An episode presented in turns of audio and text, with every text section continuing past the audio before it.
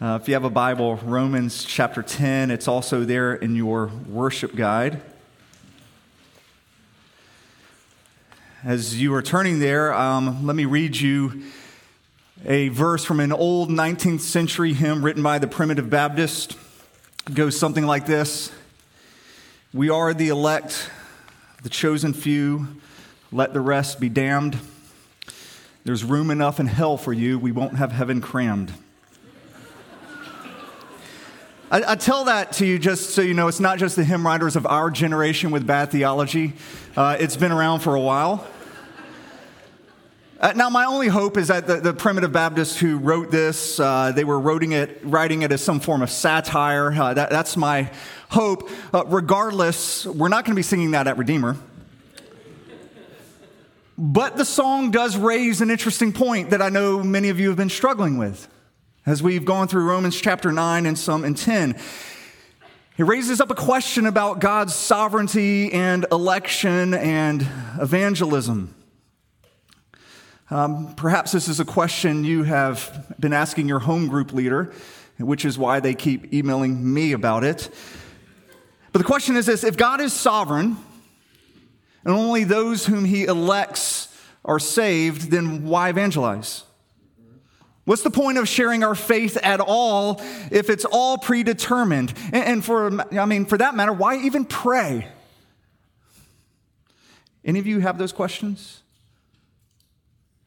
Well, we're going to look at those questions this morning. Uh, but before we even read this text, I want to just point out a couple of things. First, after Paul teaches us about the doctrine of election in Romans 9, it leads him to do two things. First, at the tr- start of chapter 10, it leads him to pray for the lost.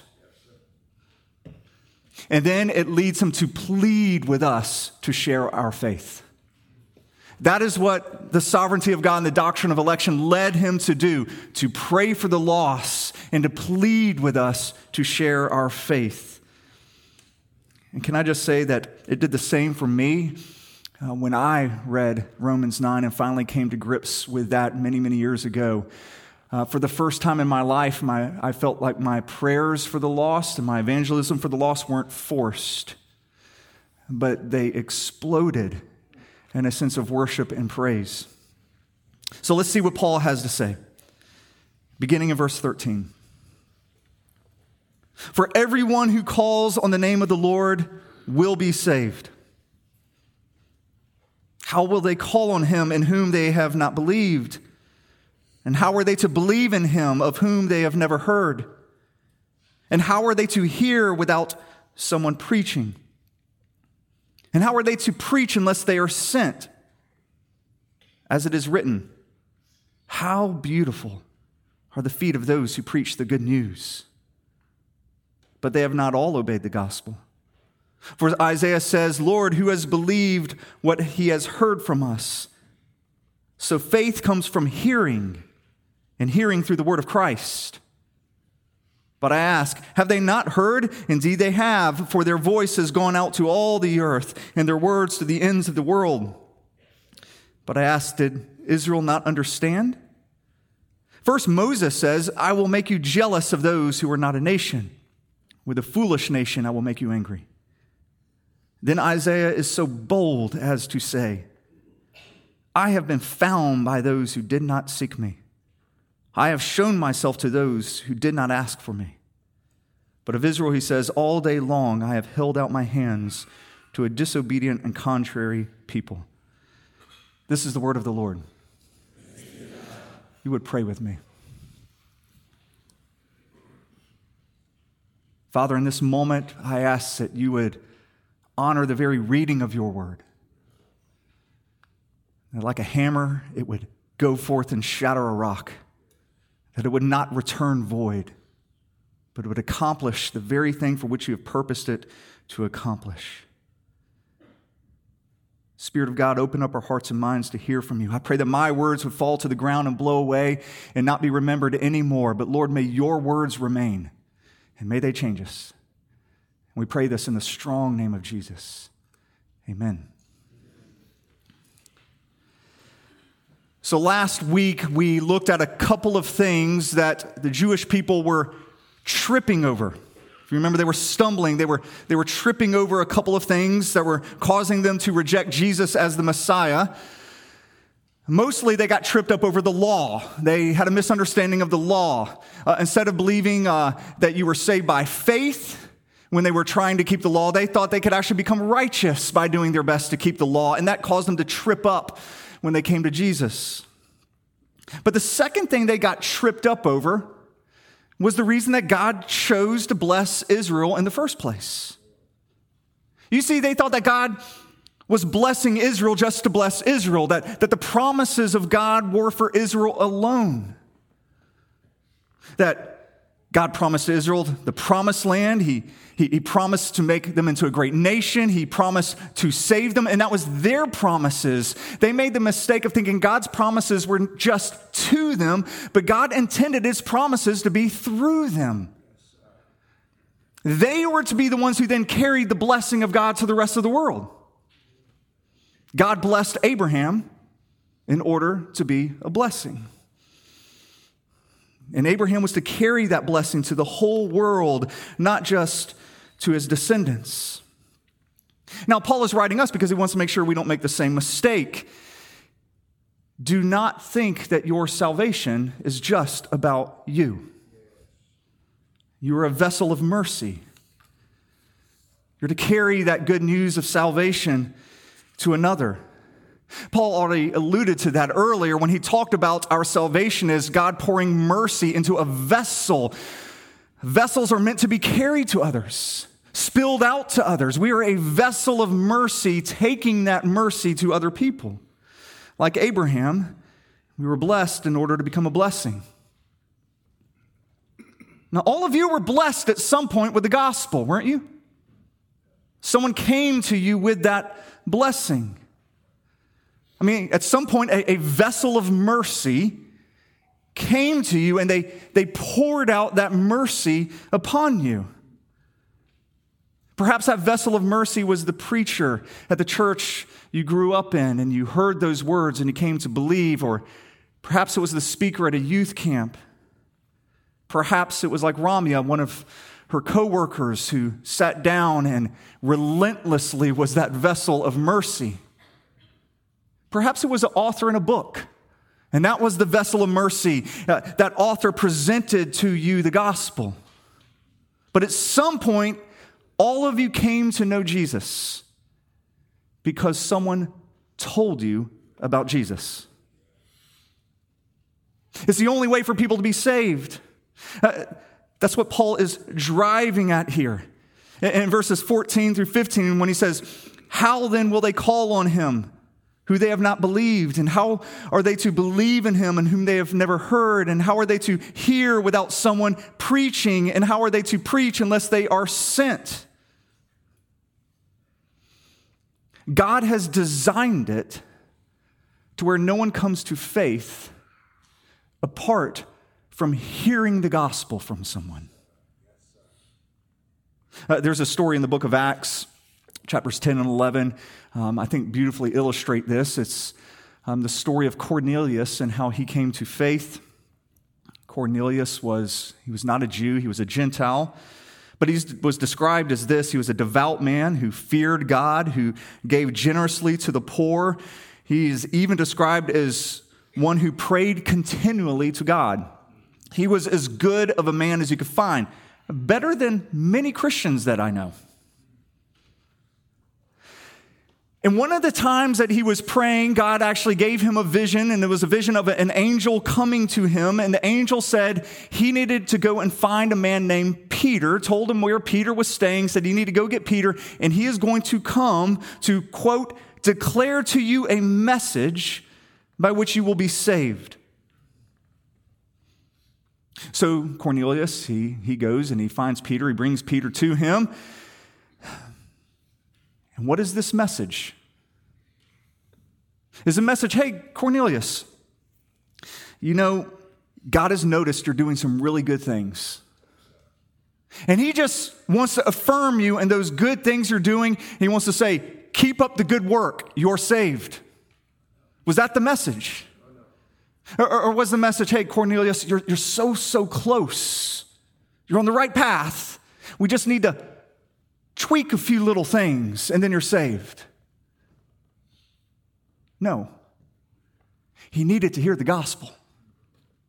He needed to hear the gospel in order to be saved. He needed to be told that Jesus is Lord, that Jesus died and rose again, that he might have eternal life. Apart from that message, even really good men like Cornelius are lost.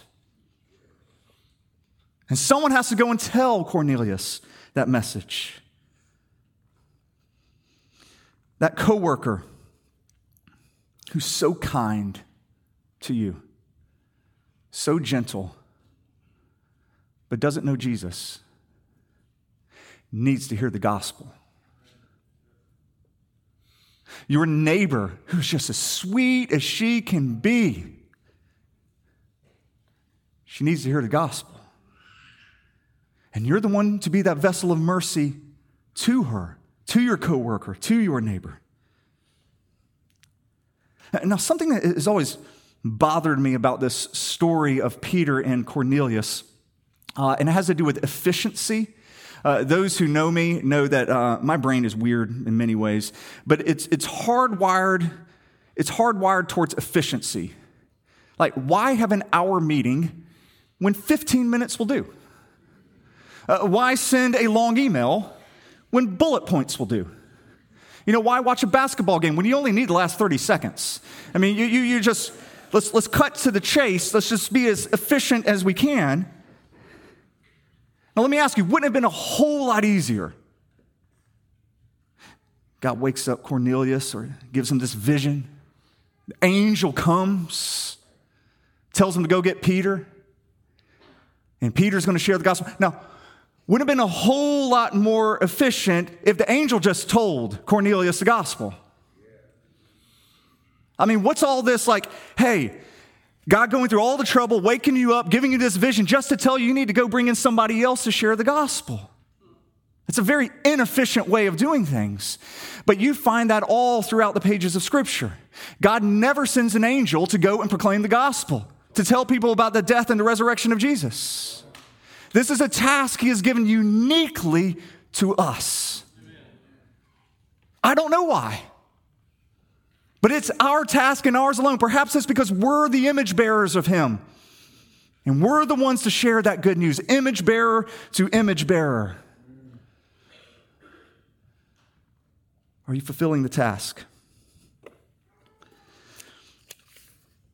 You know, when I was a youth, high school, uh, I grew up in the, the age where you handed out gospel tracts at least our church, you know, that's what we did on Friday nights, just because we were more spiritual than y'all. I mean, Friday nights, we, we went around, we handed out gospel tracts, and I was terrified.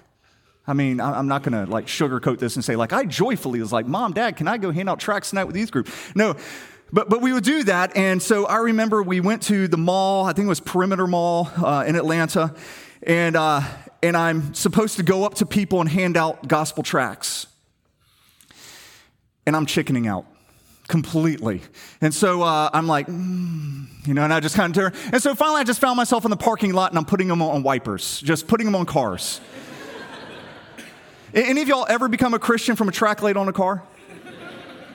So, like, all my effort was wasted. Seriously? Like, all right. Finally, I got the courage. I was like, I went up and there was a movie theater there. And uh, I, I stood by the exit doors and I said, whoever comes out that door next, I'm going to share the gospel with. I'm going to hand them a track. The doors open, and I kid you not, a guy who is over seven feet tall walks out. Jon Koncak, the starting center for the Atlanta Hawks. Legitimately seven foot one. And I was like, I mean, my knees just buckled. And I just kind of like, here. I didn't say anything. I just like, here. And he just grabbed it. He said, Thank you. Got saved, became a missionary. Millions of people come to know Jesus. it's, it's really remarkable how the Lord used that simple act of obedience. Yeah, there you go. You're welcome. Why was I so scared? I mean, really, why was I so scared? I thought a lot about that. The word preach here that you find, to preach the gospel, it, mean, it, means, it means to be a herald. In this context, it means simply to share the good news that you've been given. You're not preparing a sermon. You don't have to make some kind of eloquent presentation. You're simply telling people a message. And hear this, church the power of that message does not depend upon you. It does not depend upon you, and neither do the results. Perhaps this is a good time to talk about the sovereignty of God in evangelism. Uh, some of you might be thinking, uh, Joel, I know I'm supposed to share the gospel, but honestly, I just don't see the point. I mean, if Paul just tells us we're predestined for salvation, some are, some aren't. So if everything's predetermined, why do I share? Why does it matter? And this is a good question, but I want you to know this is a question that would have been completely foreign to Paul and to the other biblical authors. God's sovereignty gave them confidence to go and declare, not the excuse to not declare. Here's a good biblical example. I, hope this helps. It's a little unusual, but um, it's been helpful to me. And this is in the Old Testament. It's the story of Noah, which you find in chapter 6 through 9. Um, in chapter 8, Noah, he's, he's getting out of the boat, and God makes a promise to Noah. He tells Noah, he goes, I'm not going to destroy the world anymore. I'm not going to do that. And then he gives him this one promise. He says, First, be fruitful and multiply. And know this there will always be a springtime and there will always be a harvest. So Noah gets this promise from God that he's to go and he's to bear fruit. And, and Noah, just so you know, there's always going to be a springtime or a seed time, actually, and there's always going to be a harvest. Now, if Noah lived today, you know what it, you know might have been his temptation or thought? So God, you're promising me there's always going to be a harvest? Well, let me get out the lawn chair, sit down, kick up my feet. I don't have to do anything because God has already promised fruit. But that's not what Noah did. He said, There's always going to be a harvest. Noah got a plow and he immediately plants his vineyard, knowing in confidence he will bear fruit because God promised it. This is the understanding that Paul has concerning God's sovereignty and, salva- and election and evangelism. Uh, we find this story in Acts chapter 18 where Paul is going to preach the gospel to the Corinthians. Now, Paul was coming into Corinth as a bruised and beaten and worn down man. I mean, he has just been uh, beaten numbers of times. He's been in and out of prison, and he is just kind of, oh, he is scared actually when he goes into Corinth because he's heard of those Corinthians. And so the Lord does something a little unusual to him. The Lord appears to him in a vision, sends an angel to him, and the angel says this Do not be afraid, but go on speaking and do not be silent, for I am with you and no one will attack you or harm you. For I have many in this city who are my people. I have them. I mean, did you catch that? God just declared to Paul that he has many people in the city who are my people. That is despite the fact that Paul just arrived. And now Paul, he hears that word and he could go in confidence knowing, I declare the gospel and there will be fruit. And that is our confidence as well. We know that God has many, many people in this world. And Jesus has promised us this. In John 4, he says the, wheel, the, the fields are white for harvest. In John 10, he says that his sheep will hear his voice and they will follow him, and he will give them eternal life. I love that. That's in John 10 when he says, My sheep will hear my voice, and they will obey or they will follow me, and I will give them eternal life. You have the most vivid example of that in the very next chapter. In John 11, Jesus approaches the tomb of Lazarus. And Lazarus heard his voice. What did his voice say? Come forth. Did Lazarus obey out of his own free will? You bet.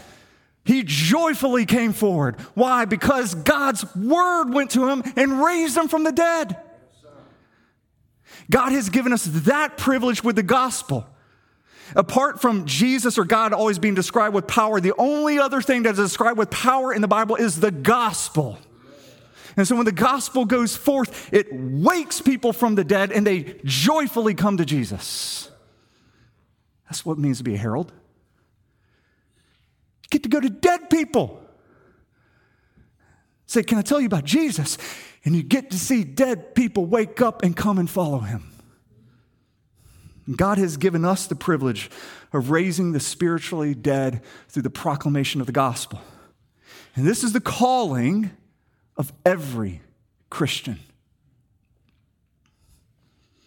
Jesus, his last command before he ascends to sit on his throne, he tells us go and, make disciples of all the nations, baptizing them in the name of the Father and of the Son and the Holy Spirit, teaching them to observe all that I have commanded you.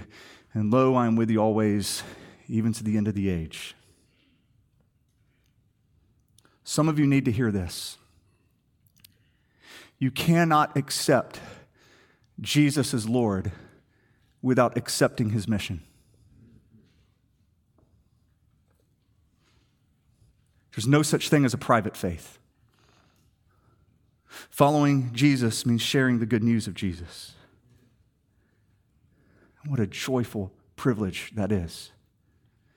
For some of you, God might be calling you to do this vocationally.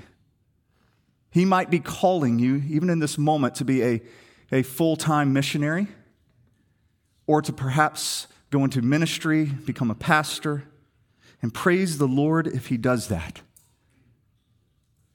But if He doesn't do that with you in this moment, know that He is still calling you to mission. So, college students, hear me. I actually waited, I pushed this sermon off a week to make sure you were back from your spring break so I could say this to you. Especially listen to me, seniors. As you are lining up what is happening to you, you know, what work you're going to have, what job you're going to take, where you're going to live, you're lining up all of those things. Listen, when you graduate and you're going off to find a job and to make it in the real world, your primary concern is not money. It's not how much money you're going to make. It's not how easy of a job can I could get. It's not that. It is the proclamation of the gospel. That is your primary concern. That should be the primary thing that motivates you to get the job you get and to move where you're going to move. Because whatever job you have, you will be sharing your faith with your coworkers. Wherever you live, you will be sharing your faith with your neighbors. So, where does the Lord want you to do that? Think about that. Pray about that. You are called to live a missional life. Church, all of us have a mission. We get to be beautiful feet to people. I love that image. How beautiful are the feet? The feet that the person gives you good news. I mean, how beautiful were the feet that brought Ramya the, the good news of the gospel? Paul's quoting from Isaiah here, and like, why does he use the image of feet? You wondered that? I did. Why not say how beautiful is the person? Makes a little bit more sense. How beautiful is the face of the person who brings the good news? Why does Isaiah and Paul, why, why are they concentrating on the feet? It's because God transforms those. Think of the, the feet that brought the Romans this good news. Feet that have traveled a thousand miles. Feet that are dirty, dusty, bruised, blistered, feet that do not look in any way beautiful. And Paul says, but through the gospel, when we look at those feet and the sacrifice that those feet made to carry me the gospel, how beautiful. We get to be the beautiful feet that carry the gospel to a lost and dying world. You do not have to be beautiful in your appearance. You do not have to be eloquent in your speech. Because the beauty of the gospel is not dependent upon you, it's dependent upon the beauty of Christ. And the power of the gospel is not dependent upon you, it's dependent upon the power of Christ. So, would you go and take that glorious news of the gospel to those who so desperately need to hear it? Pray with me, church.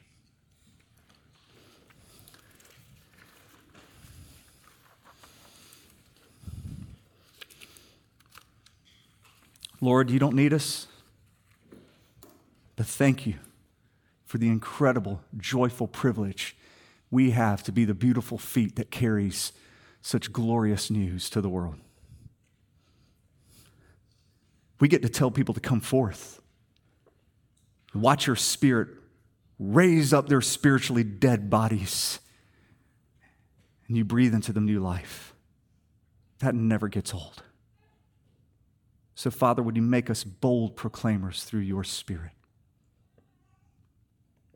We pray this in the strong name of Jesus, our Lord and Savior, our present and our future King. Amen.